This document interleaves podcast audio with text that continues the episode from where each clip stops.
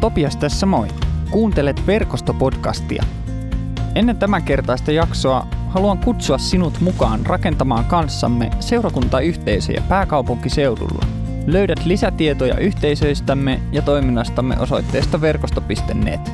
Kiitos ajastasi ja nyt päivän podcastiin. Henki ajoi Jeesuksen saman tien yhä kauemmas asutuksesta. Hän vietti 40 päivää asumattomalla seudulla saatanan koeteltavana. Hän eli villieläinten parissa ja enkelit pitivät hänestä huolta.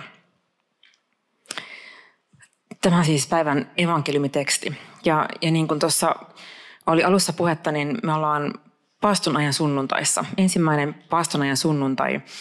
Ja tämän sunnuntain keskeinen teema on Jeesus, jota houkutellaan pettämään oma kutsunsa, mutta hän voitti kiusaukset. Ja tämän vuoden sunnuntain sanoma tähän teemaan liittyen on se, että, että me eletään tässä ajassa myös monenlaisten koetusten ja kiusausten keskellä, mutta Kristus on voittanut kiusaukset ja hän ymmärtää myös meidän koetuksia ja hän kulkee meidän kanssa niiden keskellä. Ja, ja siihen nyt vähän pureudutaan tämän päivän puheessa.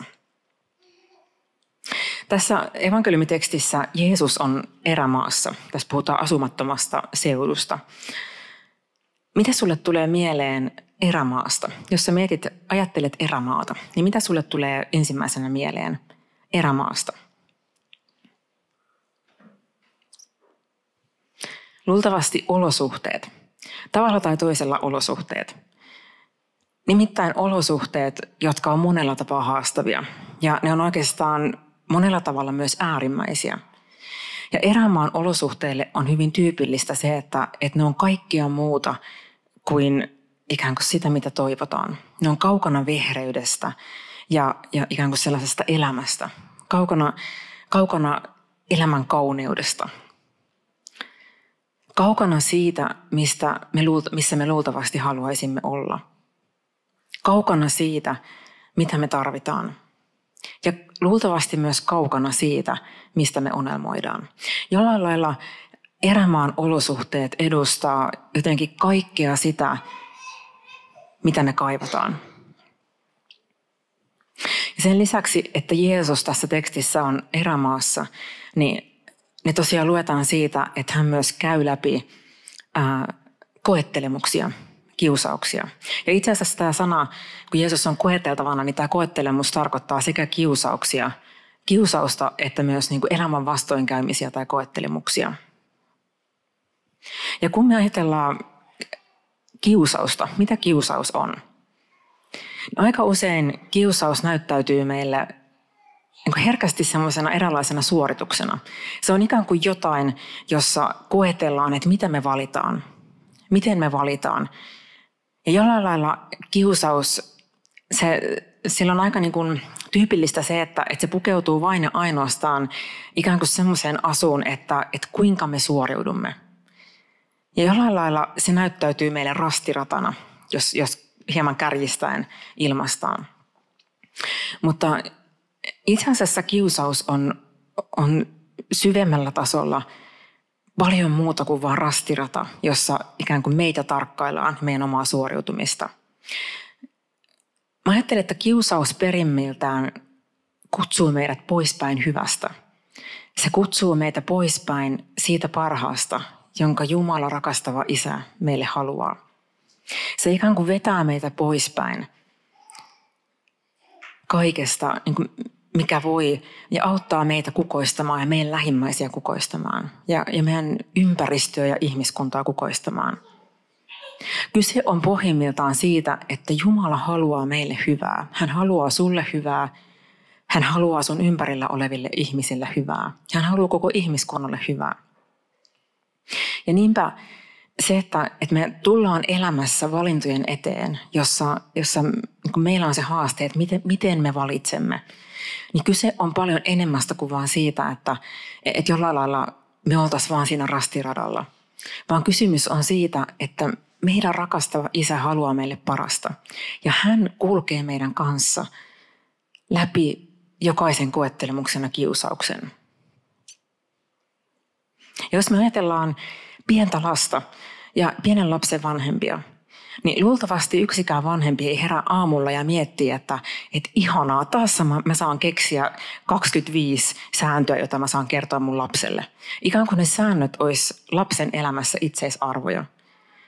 Ei, vaan se menee niin päin, että koska vanhempi haluaa parasta omalle lapselleen, niin hän toivoo, että, että hän pystyisi ohjaamaan lasta oikeisiin valintoihin. Ja jollain lailla kun meidän elämässä on erilaisia koettelemuksia ja kiusauksia, niin meillä on isä, joka tahtoo meille kaikkein parasta. Presidenttivaalin, presidenttivaalin tota, ää, jossain vaiheessa Alexander Stubb viittasi siihen, että hänen pääministerikauteensa. Ja hän sanoi, että, että se on ollut hänelle tosi raskasta sen takia, että harvat ihmiset, tai pääministeri on semmoinen pesti, että monesti vaan odotetaan, milloin pääministeri epäonnistuu. Ja sitten sitä verrattiin siihen, että presidentin tehtävä puolestaan on tehtävä, jossa lähtökohtaisesti halutaan, että presidentti onnistuu. Mutta hän, hän viittasi siihen, että, että tämä pääministeri on semmoinen, että tuntuu, että vaan odotetaan, että milloin se pääministeri mokaa.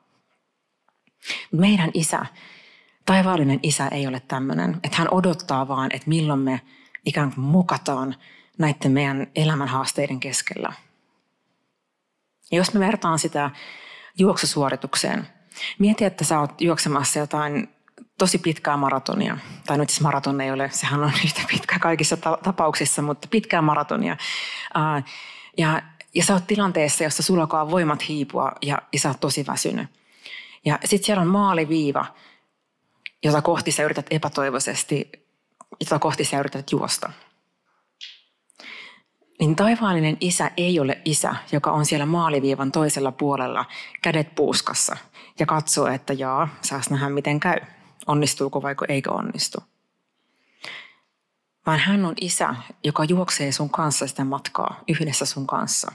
Ja hän haluaa, että sä onnistut, koska hän rakastaa sua ja hän haluaa sulle kaikkein parasta. Tästä todella puhutteleva, loistava esimerkki on Derek Redmondin juoksu Barcelonan olympialaisissa vuonna 1992.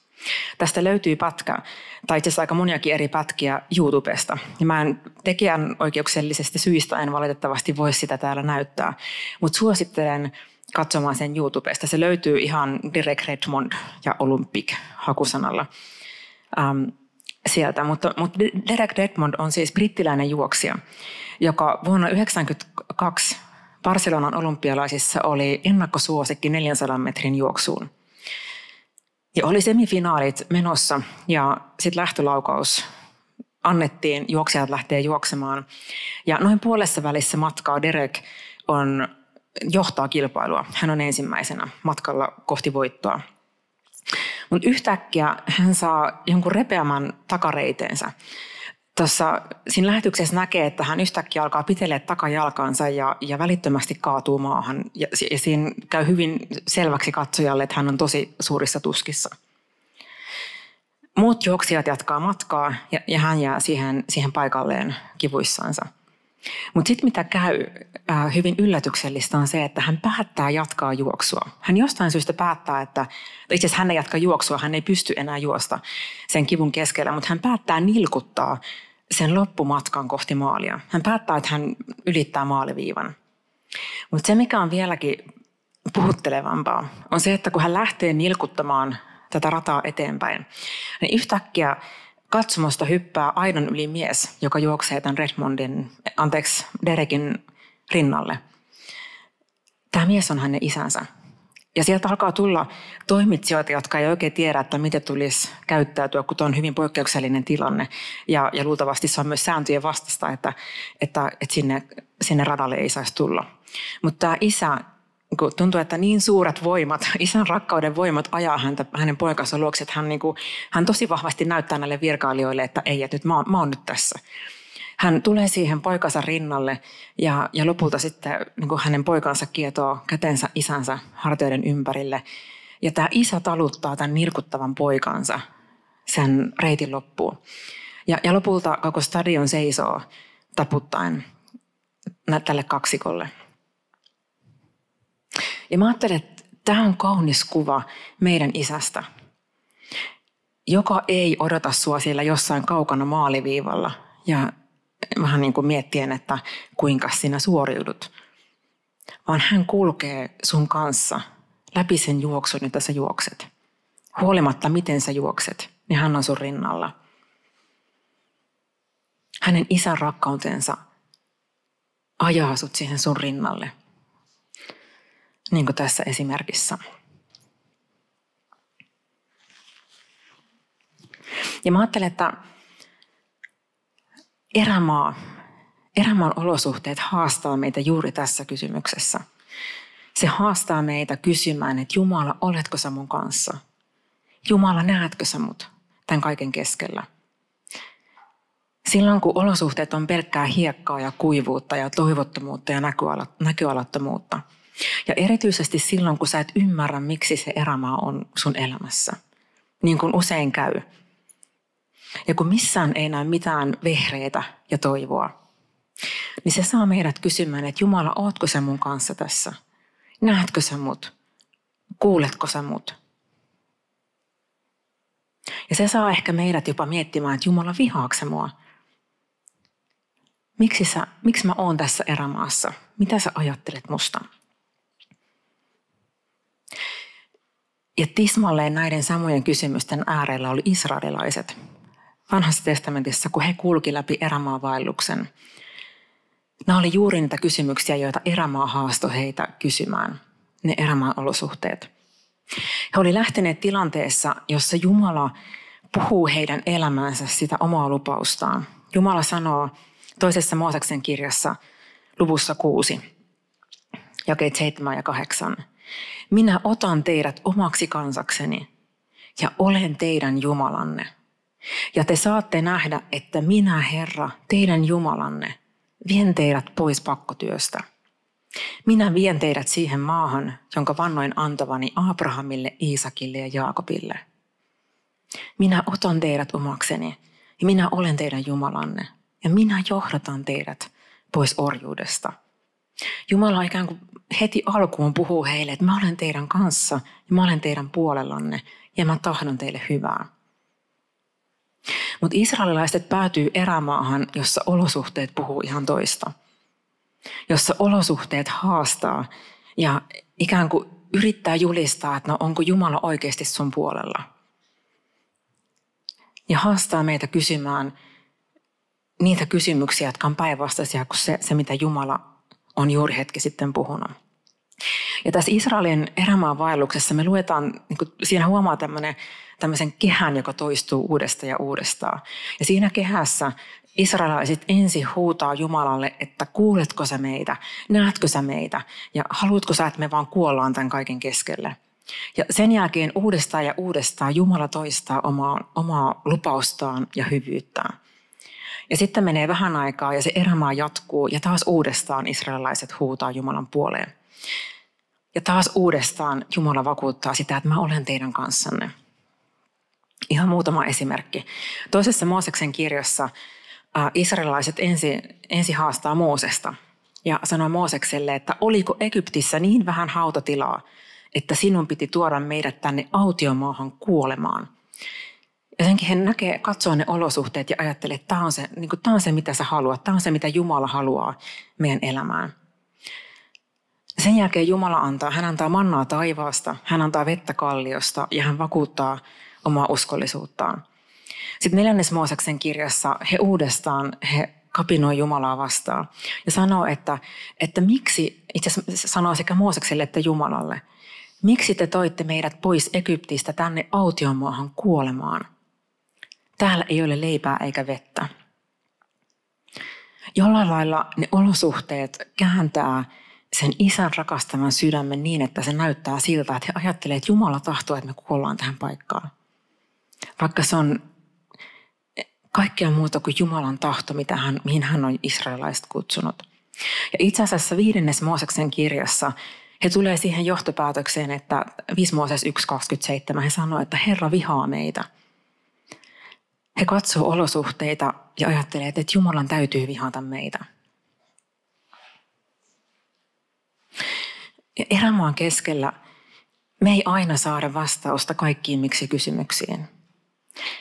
me ei välttämättä ymmärretä, että miksi erämaa on siellä, missä se on. Yhtä vähän kuin israelilaiset ymmärsi sen, ikään kuin sen, että miksi heidän täytyy valtaa erämaan halki, kun Jumala on luvannut luvatun maan, jossa on vehreyttä. Ja Jopin kirja kuvaa tätä tosi hyvin. Job ei saanut loppujen lopuksi vastausta, täysin ymmärrystä siihen, että miksi näin tapahtui. Ja me ollaan näiden samojen kysymysten, kärsimysten ongelmien äärellä tänäkin päivänä. Mutta vaikka me ei saada lopullista, täydellistä vastausta taivaan tällä puolella miksi, kaikkiin miksi-kysymyksiin, mitkä liittyvät kärsimykseen, niin erämaassakin me voidaan saada vastaus yhteen aivan ratkaisevaan kysymykseen. Nimittäin siihen, että onko Jumala mun kanssa. Kuuleeko Jumala? Näkeekö Jumala? Välittääkö Jumala? Nimittäin Jumala vakuuttaa sitä, että hän on sun puolella. Ja se, että hänen ajatuksensa sua kohtaa on hyvät, myös erämaan keskellä. Ja sitä ei tarvitse koskaan kyseenalaistaa ja epäillä, epäillä, koska hän on lähettänyt oman poikansa, jossa hän julistaa sulle iankaikkista rakkautta. Ja mä luonkin tähän roomalaiskirjeestä tutun kohdan, joka, joka tosi hienolla tavalla kuvastaa sitä, että, että huolimatta olosuhteista, minkä keskellä me ollaan, olipa ne sitten mitä tahansa, niin Jumala julistaa omaa rakkauttaan. Roomalaiskirja 8. Ja tässä puhutaan itse asiassa ahdingosta – mutta kaikissa näissä ahdingoissa, kaikissa näissä ahdingoissa meille antaa riemuvoiton hän, joka on meitä rakastanut. Eli ahdingossa Jumala rakastaa meitä. Olen varma siitä, ettei kuolema eikä elämä, eivät enkelit, eivät henkivallat, ei mikään nykyinen eikä mikään tuleva, eivätkä mitkään voimat, ei korkeus eikä syvyys, ei mikään luotu voi erottaa meitä Jumalan rakkaudesta, joka on tullut ilmi Jeesuksessa Kristuksessa meidän Herrassamme. Ja tähän voisi myös lisätä, että ei mitkään erämaat, ei mikään, mitkään olosuhteet, jotka yrittää julistaa sitä, että hän ei välitä susta ja hän ei ole lähellä. Mikään niistä ei voi erottaa sua Jumalan rakkaudessa, joka on tullut ilmi Jeesuksessa Kristuksessa. Hebrealaiskirja puhuu, viittaa paljon tähän israelilaisten erämaavaellukseen. Ja hebrealaiskirjeessä neljä myös viitataan siihen, miten, miten Jeesus on käynyt läpi koettelemukset ja myös ymmärtää meidän erämaavaellusta. Hebrealaiskirjeessä 4.15 sanotaan, meidän ylipappimmehan, meidän ylipappimmehan, jos kukaan kykenee ymmärtämään vajavaisuuksiamme – sillä häntä on koeteltu kaikessa samalla tavoin kuin meitäkin koetellaan. Eli meidän ylipappi, toisin sanoen Jeesus, jos kukaan kykenee ymmärtämään vajavaisuuksiamme, sillä häntä on koeteltu kaikessa samalla tavalla kuin meitäkin. Itse asiassa tämä ymmärtää termi on paljon syvempi kuin vain ymmärtää jotakin. Nimittäin itse asiassa tämä, tämä kreikaksi tämä termi on sympateo. Siitä tulee sana sympatia – se voisi kääntää kokea sääliä tai myötätuntoa, mutta itse asiassa kirjaimellinen käännös tälle sanalle on kärsiä ja kokea yhdessä jonkun kanssa. Kärsiä ja kokea yhdessä jonkun kanssa. Jeesus ei ainoastaan ymmärrä, mitä sä käyt läpi, vaan hän kokee ja kärsii yhdessä sun kanssasi.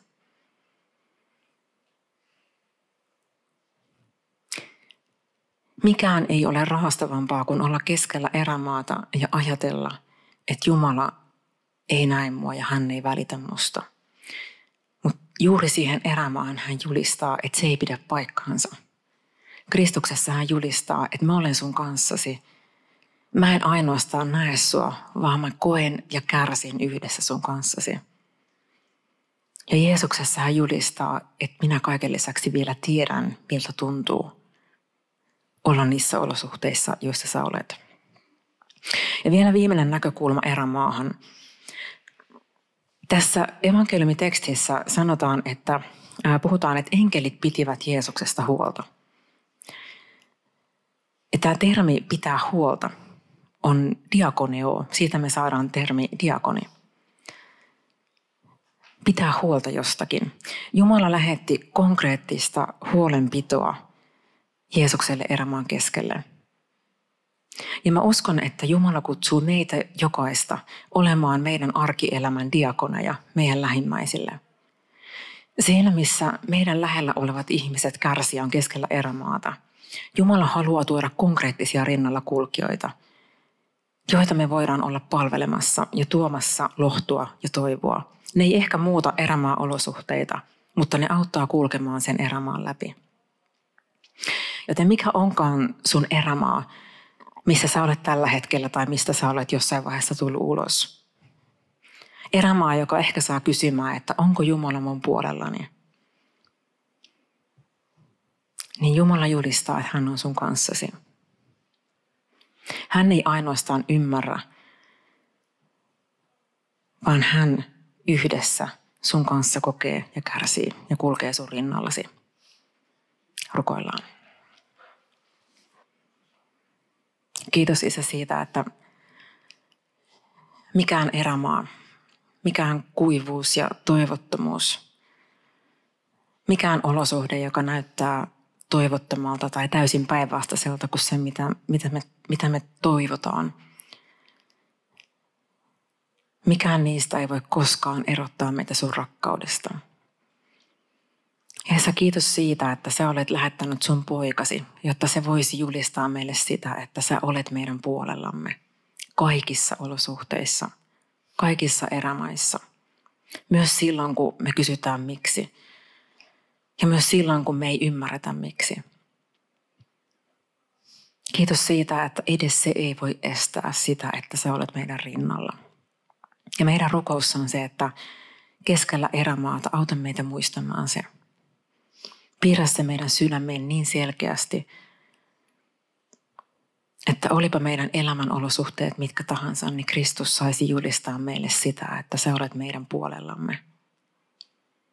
Ja Isä, lähetä meidät arjen diakoneiksi meidän lähimmäisten elämään. Niin, että me voidaan olla palvelemassa ja tuomassa toivoa ja lohtua. Konkreettista toivoa sinne, missä sitä tarvitaan.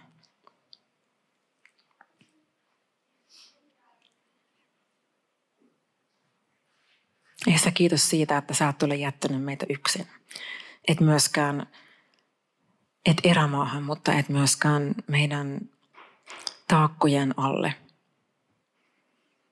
Sä et ole jättänyt meitä yksin niissä tilanteissa, joissa me ollaan valittu väärin. Jossa me ei olla selvitty koetuksista eikä kiusauksista.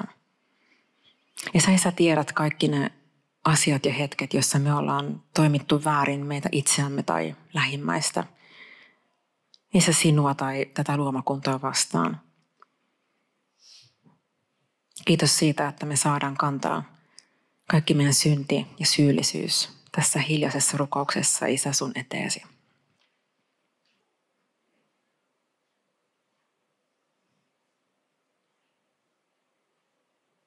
Kristuksessa Jeesuksessa – Meille julistetaan täydellistä anteeksiantoa. Me saadaan uskoa kaikki synnit anteeksi annetuiksi isän ja pojan ja pyhän hengen nimessä.